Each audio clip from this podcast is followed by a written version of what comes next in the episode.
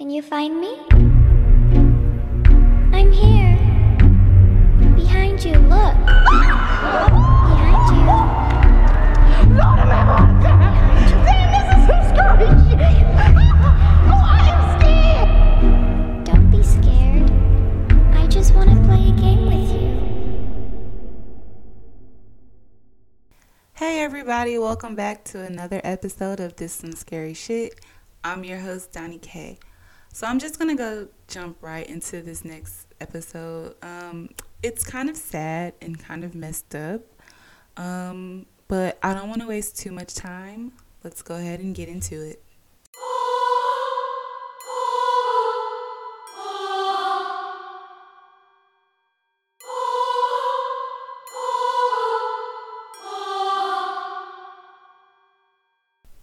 When I say today's story is sad, let me introduce y'all to a man named John Wayne Glover. He was born on November 26, 1932, into a working class family in Wolverhampton, England. He was convicted of numerous petty offenses, including stealing clothes and purses, and this began in 1947, so he was about 15 years old. When these were uncovered, he was immediately expelled from the British service, which is the British military. In 1956, at the age of 24, he traveled to Australia where he stayed in Melbourne for the first several years and then he ended up becoming a naturalized Australian citizen. Shortly after moving, his crimes continued and he was convicted on two counts of larceny in Victoria and a stealing charge in New South Wales. In 1962, he was convicted of two counts of assaulting women in Melbourne and two counts of indecent assault and one count of assault occasioning actual bodily harm, and another four counts of larceny. For this, he was sentenced to a three year good behavior bond. Whatever. John Glover was also a volunteer at the Senior Citizen Society before he started his killings in the late 1980s. So I'm just going to assume that he thought that if he does these good deeds and is a volunteer, he can just wash his sins away. Like, sir, if you don't sit your ass down. He was known among his acquaintances as a pleasant and trustworthy man. See, that's how it starts. That's exactly how it starts. They start off nice and sweet. They gain your trust. And then they chop your ass up. He was happily married with two daughters and he resided in Mosman. Glover worked for the 4 and 20 meat pie firm as a sales rep. When he married and moved into his parent in law's house uh, in Mosman, Sydney, he had a tumultuous relationship with older women, particularly his mother, Frida, who had multiple spouses in many parts. Honestly, that ain't nobody business but hers. Like, I don't even know why they had to mention that. Well, hell, I don't even know why I mentioned it. That's not our business. If she wanted to be a city girl, let, let mama be a city girl, okay? And after 1968, he started having a bad relationship with his mother in law. So, Glover's mom eventually immigrated to Australia with him in 1976, but unfortunately, she died in 1989 from breast cancer. Glover himself was diagnosed with male breast cancer. Yes, men can get breast cancer. It's not common though, but men can get titty cancer. Okay. So Glover was also diagnosed with male breast cancer later that same year. And that happy marriage that he had quickly turned sour, and he and his wife divorced. And she took the girls and packed up and moved their ass to New Zealand. I don't blame her. So this ended up being 1989 ended up being like a tough year for Glover. So like everything was just going downhill. And it's probably was his own misfortunes that caused him to start his killings. It's not an excuse, but you know.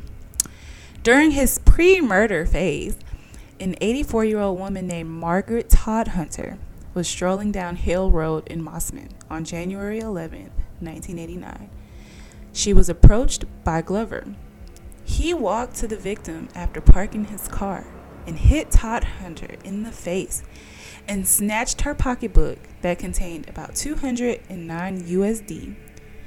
Glover then spent Mrs. Todd Hunter's money at the Mosman RSL Club, which is now the Mosman Club. It's pretty much a, uh, I don't want to say a country club, but uh it's like a Dave and Buster's for the rich and famous, I guess. Um, if I'm wrong and you're listening to this, please correct me.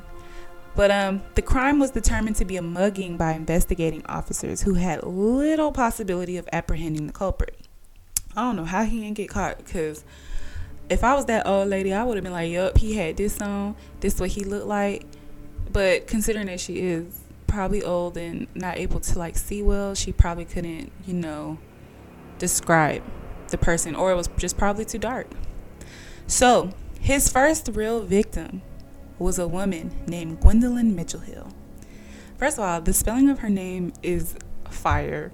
She spells her first name G W E N D O L I N, Gwendolyn. And Glover observed, she was 82 years old. Glover observed the woman strolling down Military Road on March 1st, 1989, as he was leaving the Mosman Club. Glover got back in his car and slung a hammer around his waist. He followed Mitchell Hill to the lobby of her apartment complex on Military Road. He smacked her on the back of the head with the hammer as she attempted to open the front door. He continued to strike her in the head and body and breaking several of his rib of her ribs. Glover ran away with her pocketbook which contained about a hundred dollars. Mitchell Hill was still alive when two schoolboys discovered discovered her, but unfortunately she died shortly after police and ambulance arrived. The authorities had no eyewitnesses or leads, and there was no clear evidence linking this incident to Margaret Todd Hunter's earlier attack. There was no forensic evidence either, because well intentioned neighbors had scrubbed the crime scene, believing she had simply fall, fallen. The cops assumed it was another attempted mugging gone bad. That's so sad because I mean, I get it. Like, no, he he did that so smooth. Like, there was nobody around. He, I'm pretty sure there weren't any like security cameras around during this time, and he just literally walked up and killed her. She she couldn't even see him, and then people literally thought that she just fell. She must have fell, but how, like, well, how did she fall? Like, they couldn't investigate. Like, how could she fall? She she's not sick. I get that she's ill, but if she made it to her front door, then what the hell? So Glover was strolling down Military Road on May 9th, 1989, when he noticed his second victim, 84 year old Lady Ashton, who is the widow of artist Sir William Ashton, approaching him. She was on her way home to Raglan Street, which was close by. Glover donned gloves and followed her into her apartment's entryway, where he assaulted her with his hammer.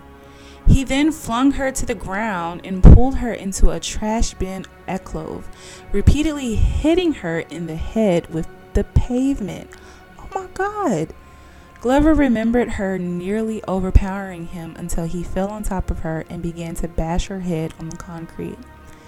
He then removed her pantyhose and strangled her after she was knocked unconscious. Lady, Kane, Lady Ashton's walking stick and shoes were placed at her feet. He then walked away with her $100 purse. Glover made his way to the Mosman Club, where he told the staff that the sirens outside weren't for another mugging. You, if it's one thing men have, it's the audacity. My God, like, ah, okay. Lady Ashton was discovered face down diagonally across the concrete floor of the small garbage alcove by the cops. Her head was surrounded by a pool of blood. The pantyhose around her neck were so tight that it that they pierced through her skin. Her arms were by her sides and her bare legs were crossed. A small trickle of blood was dripping from her mouth. The police realized they were dealing with a serial killer at this time. To date, all three victims were affluent older women from the same neighborhood who were all assaulted or killed in the same manner before having their handbags stolen. A post mortem examination revealed no evidence of sperm, so he did not sexually assault these women.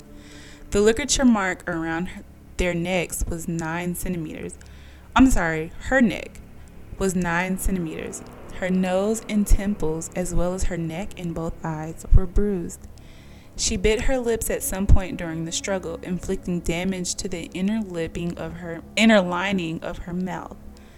A wound on her cheek was an open cut with a minor semicircular abrasion a few centimeters away. The victim's diamond ring was still present, indicating that she had not been murdered for money, according to the examiner. There were a few more attacks on women that Glover committed.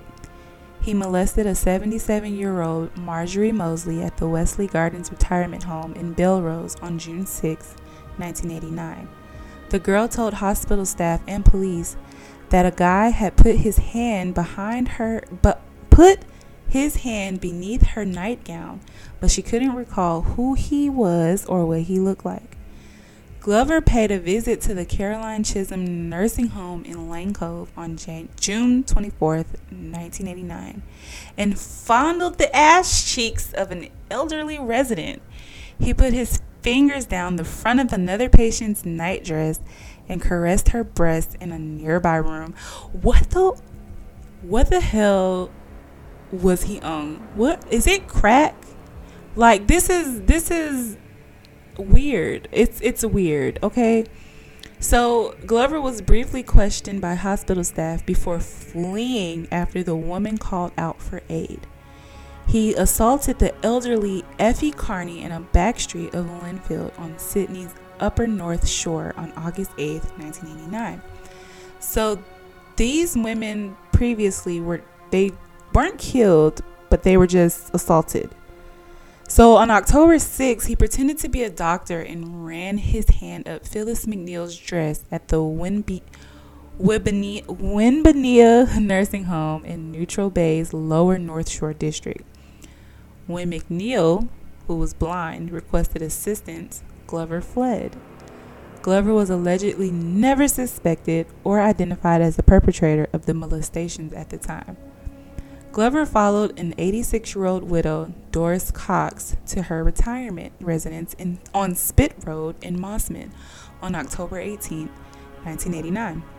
He attacked her in the front of the house's secluded stairs, forcing her face against a brick wall, where she fell. She miraculously, she miraculously survived the attack but owing to her dementia, she was unable to provide a precise description or recolle- recollection of events.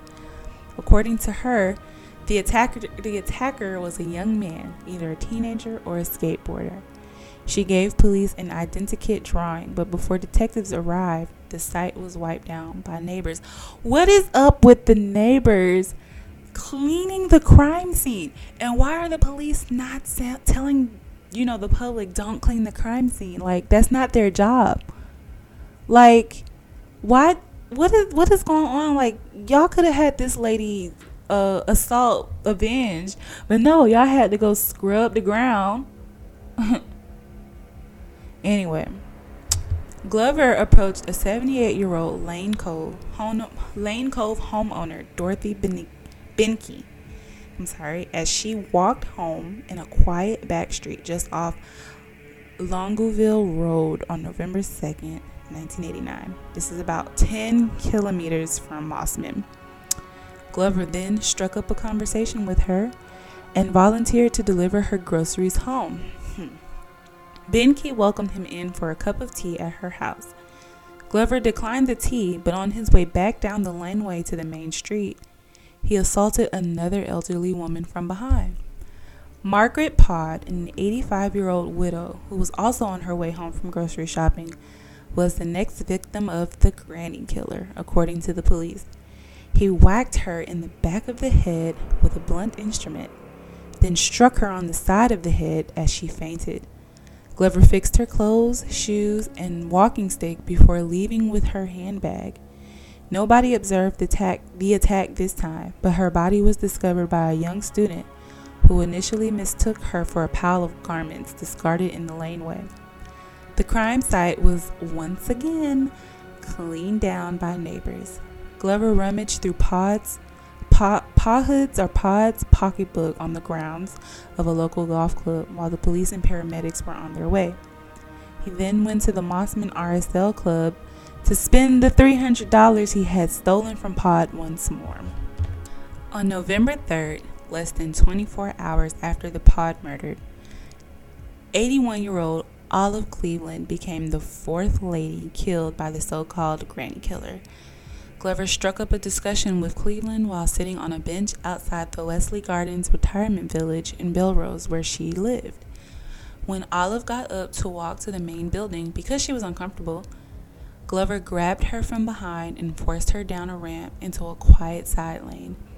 Before removing her pantyhose and tying them tightly around her neck, he struck her and repeatedly shoved her head against the concrete. Glover fixed her clothes, shoes, and walking stick once more before leaving with $60 in her handbag. The elderly woman's injuries were initially attributed to a heavy fall, and the crime scene was right down again. Hmm. There were no eyewitnesses on the scene. The incentive was soon upped to $200,000 by the state government. At this point, I feel like the neighbors, I ain't, I ain't gonna say this, but I'm gonna say it. The neighbors have to know something because why, why after every crime, the crime scene is wiped down? Like, I'm not understanding, like, that's illegal as hell. What the, what the hell? Glover was seated in the Buena Vista Hotel in Middlehead Road on uh, Mosman on November 23, 1989, when he noticed Muriel Falconer, a 93 year old widow, strolling across the street. She was returning home with her shopping. I believe Muriel was the oldest woman that he attacked. So Glover went back to his car, which was parked across from the police station, to get his hammer and gloves. He bold. He bold. Oh my God, he's so bold. Falconer led him to the front of her house on Muston Street. While the partially deaf and blind Falconer opened her front door, he silently moved up behind her, put his palm over her mouth to quiet screams before repeatedly slamming his hammer into her head and neck. Glover began removing Falconer's pantyhose as soon as she dropped to the floor. She began to recover consciousness and called out for aid as he as he did so. Glover responded by repeatedly hitting her with the hammer until she passed out. He stripped her of her underwear and strangled her with them. After rearranging her shoes, he checked her pocketbook and the rest of her house for valuables before leaving with a $100. The body was discovered the next day by a neighbor who had entered the house using a spare key. Fortunately, fortunately for the de- fortunately for the detectives, the murder scene was not tampered with. And forensic evidence such as b- bloody shoe prints were obtained. Police were now focusing their efforts on a person described as middle aged, portly, and gray haired by a neighbor, i.e., someone who would fit in easily in the Mosman area. By Christmas, the reward increased to $250,000. Glover went on a pie sales round at the Greenwich, Greenwich Hospital in River Road. Greenwich on, I'm sorry, Greenwich Hospital in River Road on January 11th, 1990. He was dressed in his work attire and carrying a clipboard when he entered the hospital's palliative care ward which housed four elderly and sick women, including Daisy Roberts, an 82 year old advanced cancer patient. Glover questioned whether she was losing any body heat before pulling up her nightgown and inappropriately touching her.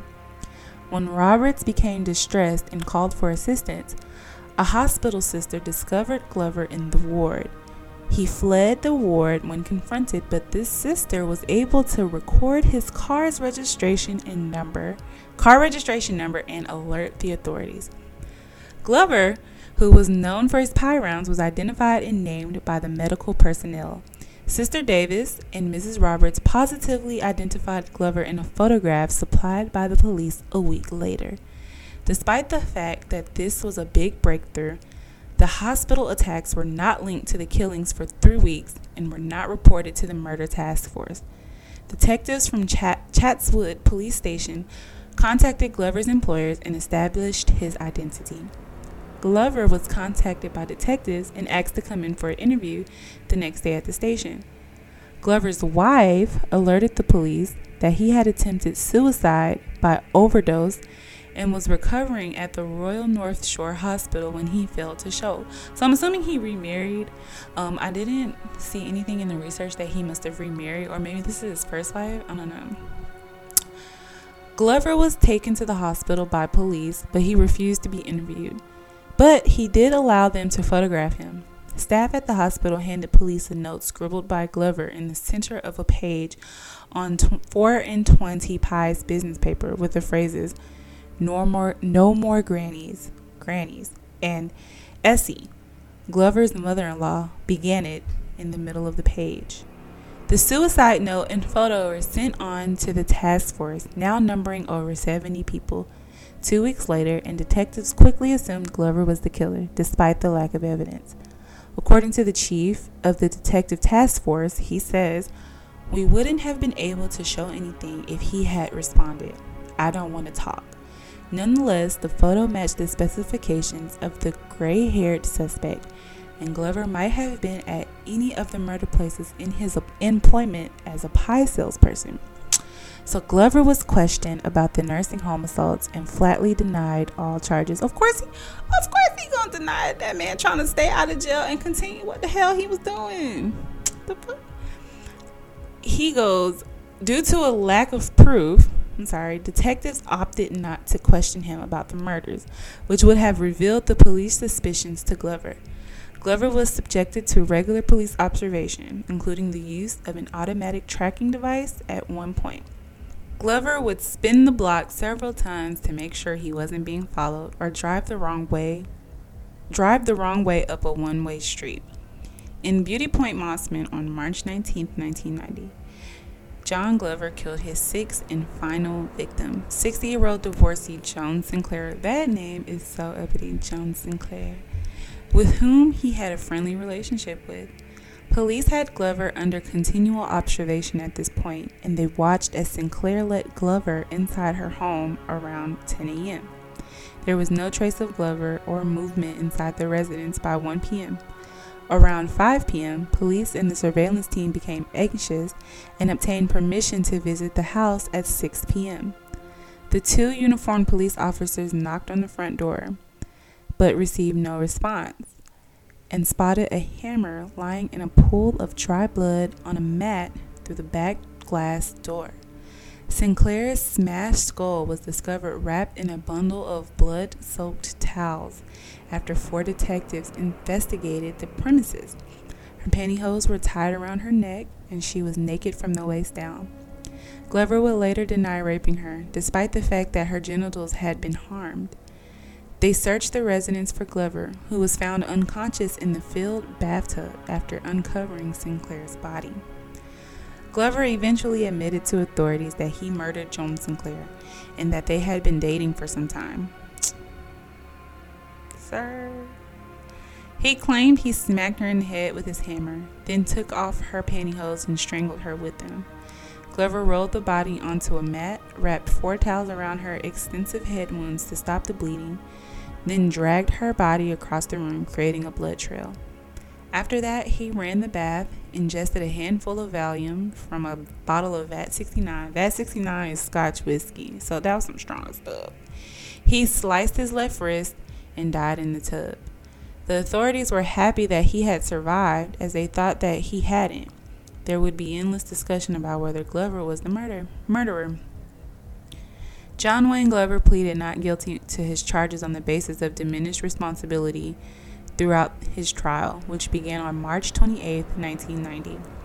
Glover had built up resentment and aggressiveness against his mother and subsequently his mother-in-law, who was reported to trigger him, according to a psychiatrist. How you let how you let two old women trigger you? Like, why you ain't go see a therapist?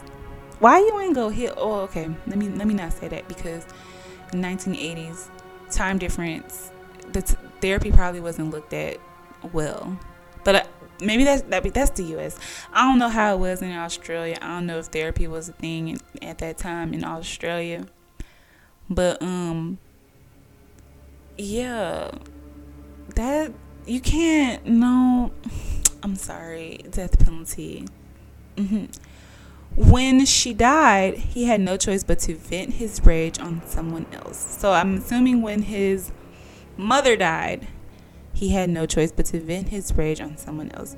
The psychiatrist who investigated the case further stated that this was a very unique instance because mass killings are rare and most of the murderers are mentally sick or suffer from a brain ailment. That motherfucker was sick, okay? He is mentally sick. He is sick. Should he go to jail? Yes. Don't send him to a psych ward. Send his ass to jail. Okay. Glover was sane at the time of the murders, according to his according to this psychiatrist. He couldn't have been sane. That's an insane. That's some insane shit. Okay. Glover was fully aware of his acts, according to the Crown prosecutor. He was plotting what to do with the victims' money as he was as he was killing them, and he also took the time to clean the hammer with acid. Glover was sterile and uninterested in sex, so the reason he tied the pantyhose around his victim's neck so tightly was to make sure they were dead, while also trying to fool the cops into thinking it was the work of a sexually driven killer.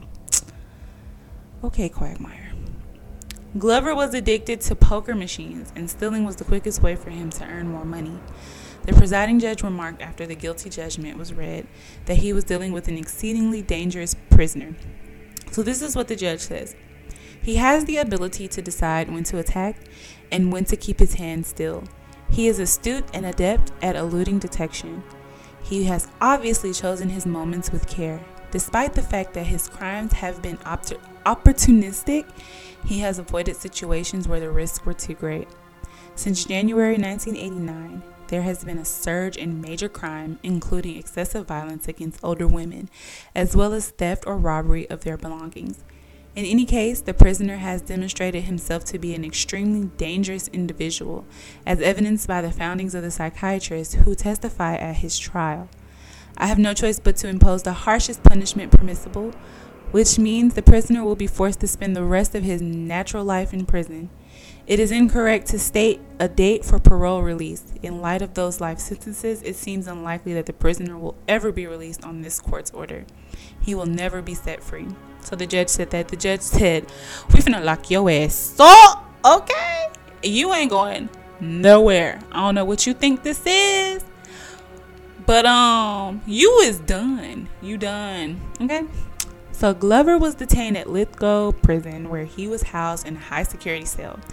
He was placed on suicide watch in May 2005 after collapsing in his cell and telling prison staff, I had enough. I want to kill myself. Oh, whatever. A mental health review team evaluated him, and closed circuit television, or CCTV, was used to keep an eye on him. He was also subjected to medical exams as a result of the two cancer surgeries he had undergone the year before. Glover was found dead in his Lithgow maximum security prison cell on September 10, 2005, and pronounced dead at 1:25 p.m. The 72-year-old serial killer hung himself, according to according to reports. So before 1989, he was just this 56 year old man, and there was no evidence that Glover killed anyone. At that point, he had been married for 20 years and had children, and his wife was not aware of his previous transgressions. Glover acknowledged the killings when confronted with police evidence. He denied being involved in previous murders in which he was a suspect, including the 1979 slaying of Florence Broadhurst at her Paddington home. Glover confessed a few years after his convic- conviction that he had no idea who his victims were or why he killed them. He expressed his desire to stop killing but was unable to do so. After each murder, he just seemed to go back to his old routine. So he pretty much just killed them.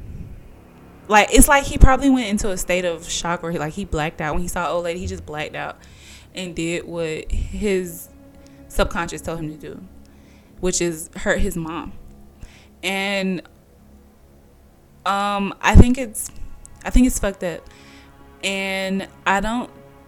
I'm glad they locked his ass up, and I'm glad that the women, the older women, were able to get their justice. So, um, am I sad that he hung himself? Hell yeah, because I still wanted his ass to to die of natural I wanted him to live his life in jail. I, he took the easy way. He took the the the the the, bad, the worst way out. Like I, anybody who kills himself after doing something wrong is is not a good like you're I, I can't say the word because my parents listening, but you the P. You you not P. You not P or I don't want to say not P because the word that I'm trying to use is not that. But um yeah, like you're a coward. Coward. So, yeah. Okay, now it's time for the Reddit stories. Um so this Reddit story is about the um I'm sure you guys heard uh the Mandela effect, of course, but this guy kind of described it as like the gl- a glitch in the matrix. So like this is from Reddit user suitable editor 8953 and he says this is a glitch in the matrix or a Mandela effect story. He says, "So when I was younger, I had two of my aunts come into the country and staying with us over the summer. Can't remember what year it was." and they were happy to be here. And I remember them teaching me how to play parcheesi. And after some time, one of them left and the other one stayed a while longer. So then I believe a year or so later, I go out of the country and I'm there for a while as I'm visiting some cousins. My aunts are with me and we are all having a good time. And we decide to play board games. The games are going and we are playing Chutes and Ladders, checkers, any games you think. Then we decide to play Parcheesi. The games are going, and after a while, I'm winning, and one of my aunts says something along the lines of, Hey, you're pretty good. Who taught you to play so well? I smile and glance at her and say, You taught me when you came that one time to the United States. The rooms get the room gets quiet and they go on to tell me it couldn't have been her. They'd never been there before. I assured them they did, and to this day apparently that never happened. I can't say it was a dream because I'm talking like the span of a month that's impossible. I can't recall any significant events on TV since it was summer vacation and everything was just reruns and I never watched sports so I don't know. Key things I remember was I did never I never did see their room in the basement. I just never went down there and I don't really remember leaving the house. Has anything like this ever happened to anyone else? I don't know if this is a glitch in the matrix as the group I checked out as the group, I checked out the rules and said this story did qualify as it was before the age of 16. And I don't really have evidence except for knowledge of a game that seems no one has taught me. So I figured this sub would be okay. So I've I've I like been on TikTok. So I've been on TikTok lately, and I've seen people talk about having a glitch in the matrix type thing. And I remember seeing like this one story where this girl said she she was at home with her friend and she ordered like some food. And the food place is like 10 minutes around the corner from where she lives. So she took like uh the food they said the food would have been ready in like 15 minutes. So she took 5 minutes to like get ready and then the next 10 minutes to like, you know, go go pick it up. And so she goes get the food and then like her friends calling her like, "Hey, where are you?" And she's like, Oh, you know, I went to go get the food. And she was like, Girl, you've been gone for three hours. Where you been? And so she's like, all she said all she did was just go back, just go to the restaurant and come back. And like I said, it was 10 minutes away, but it literally took her three hours. So I guess that's like one of those glitch in the matrix things. I've never experienced that before. Or maybe I have and I didn't realize it because it's like damn like damn like it's 1201 and then i blink and it's like 1 o'clock like damn where the last 58 59 minutes go you know but that's a good one you know if you had a glitch in the matrix you know feel free to talk about the discussion. Oh yes you guys you guys if you have um, spotify be sure to do the poll. Be sure to do the poll engage. Like i want to be able to talk about it. Also um, i'm going to open up like a discussion on anchor. Anchor fm and i can like create a discussion board where we all can talk about these things. Like i want to be able to engage with my listeners. If you're listening you know, go to my Instagram at some scary shit pod, no I and shit, and then click the link in the bio and go to anchor.com and be sure to type into the discussion board and let's talk, let's chat, you know.